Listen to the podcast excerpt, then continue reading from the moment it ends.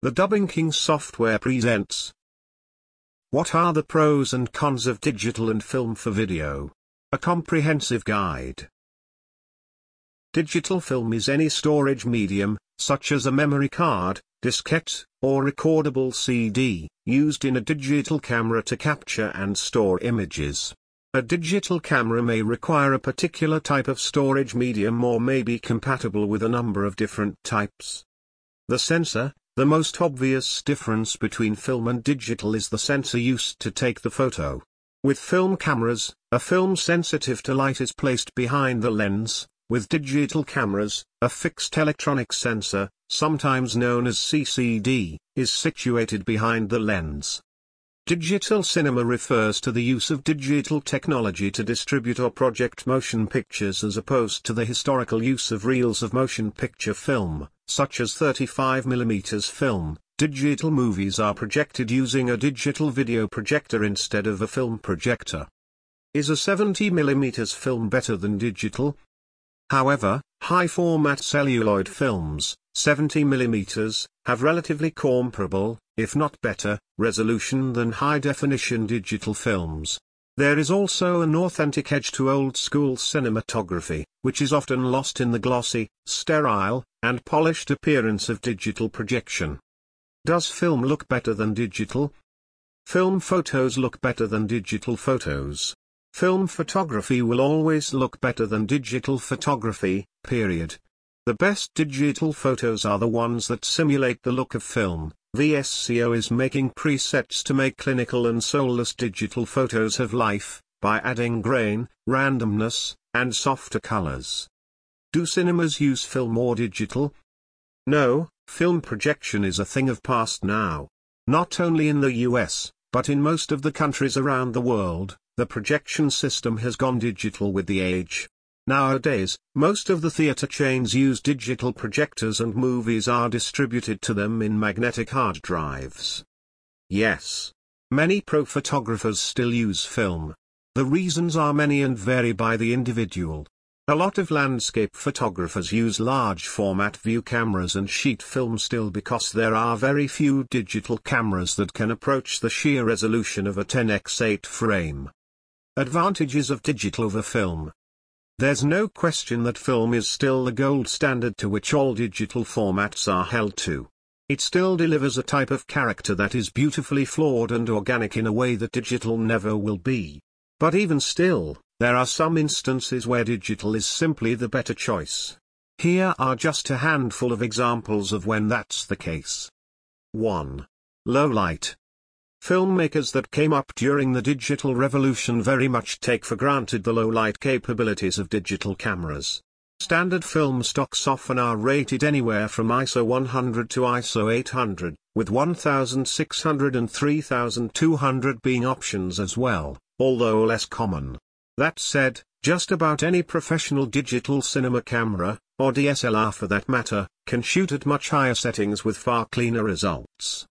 There is simply no film equivalent to cameras like the 7S11 or the C300. There is no film stock that will allow you to shoot without any lights and still get noise-free results. Naturally, shooters that need to work with limited lighting are going to be drawn to digital formats. 2. Cost and time on set. Even if you've never shot on film, chances are you're well aware of the costs associated with going down that path. While film cameras are cheaper than ever to buy, or rent, film stocks and processing are still quite expensive and very prohibitive for low-budget filmmakers. And even in cases where an indie production is able to scrape together enough budget to shoot on film, there can be other ramifications while on set. More specifically, productions will need to shoot at a lower ratio, perhaps only getting two or three takes per shot, in order to conserve their film stock. 3. Turnaround time. Many of us have taken for granted the fact that there is virtually no turnaround time when processing your digital dailies.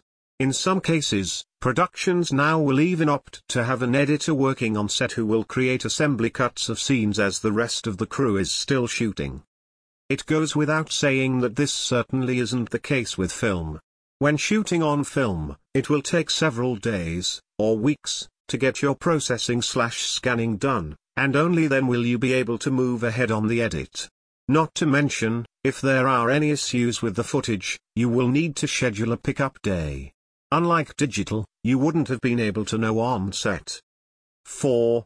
Longer takes. Any directors today have come around to the digital format simply because it allows for long, or virtually unlimited, record times. Again, this is something that digital shooters without film experience very much take for granted.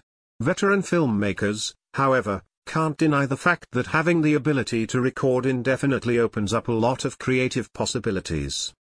A standard 1000 foot roll of 35mm motion picture film will only give you about 11 minutes, which isn't a whole lot.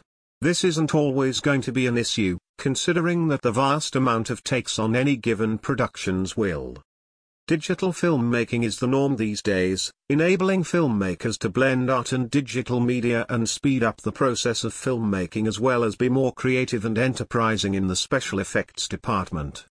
In short, more flexible digital cameras, such as the Panasonic HVX200 and the Red One and Scarlet cameras, and editing software such as Final Cut Pro Studio, have made the cinematographers' and editors' jobs easier and made it possible for filmmakers to produce quality films at much less expensive cost. What this means for film students is that breaking into the industry isn't just less expensive, but getting your work out there is easier too. Advantages of digital filmmaking. Even big blockbuster films are using digital. While the first two films in the Hunger Games series were shot on 35mm and 65mm, IMAX, and Christopher Nolan's epic Dunkirk was shot on 65mm, The Hunger Games, Mockingjay, Parts 1 and 2 are shot using digital, and more and more movies embrace digital as the norm, not the exception. David Fincher's Gone Girl is the first feature film to be shot with the Red Dragon sensor, which can pull high-quality still images from video. Subsequent films using RED include Captain Marvel and Danny Boyle's Yesterday. Here are some pluses to digital filmmaking. Digital filmmaking is accessible. Relatively low cost and user-friendly, digital recording equipment is the personal computer of the film industry. While this could be seen as a threat to the establishment, these new voices in the film can also inspire others and bring new energy to the film industry. Editing is simple. Like digital recording equipment, editing equipment for digital film is affordable and also easy to master. Post-production can be less cumbersome in the digital world. If someone with no training in digital film editing can do a reasonable job on their Mac, Imagine what someone with digital filmmaking career training could do. Digital distribution reaches a wide audience. You no longer need a big marketing budget to reach a wide audience. Today, your movie could take off on YouTube. Digitally formatted films aren't bound to traditional distribution methods. A little success could open big doors for your film career. Digital projection saves money.